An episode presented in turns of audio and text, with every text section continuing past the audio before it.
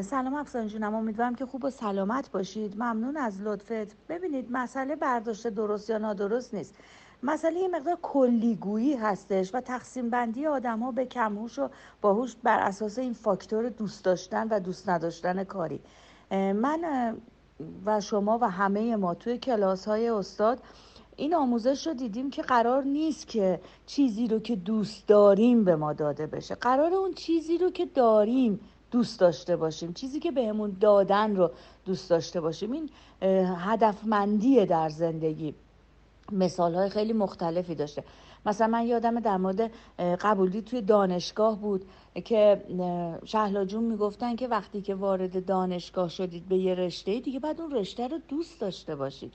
یا مثلا تو کتاب طراحی زندگی بود این بودش که ما باید خودمون رو با اون رزومه که اونجا از ما می‌خواد وفق بدیم و این به دوست داشتن و به دوست نداشتن ما ارتباط نداره. خیلی مسائل هستش که ما دوست داریم و اصلا برای ما رشد ارتقایی نداره. حالا ممکنه به حالتهای آرامش و سلاست تا اینا برسیم. ولی ما اینجا فقط یه فاکتور آرامش رو در نظر نمی‌گیریم. در کنارش اینکه به هر حال ما باید در کنار اون یه رشدی هم بکنیم و در نظر می‌گیریم.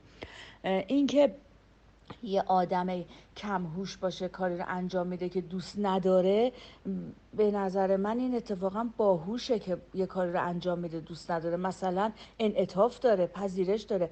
به فرض من آشپزی دوست ندارم و انجام ندم که بگم که دوست ندارم و بعد من میشم آدم باهوش.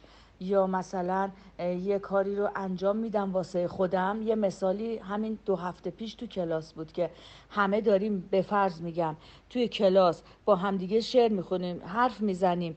یه نفر اونجا واسه خودش لزگی میرقصه یا آذری میرقصه. چرا؟ چون دوست داره. آیا اون آدم باهوشه؟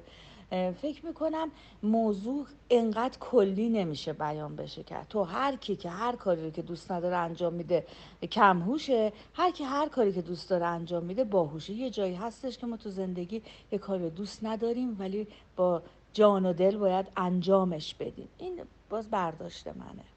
حالا امیدوارم تونسته باشم مطلب رو درست در واقع بیان کرده باشم.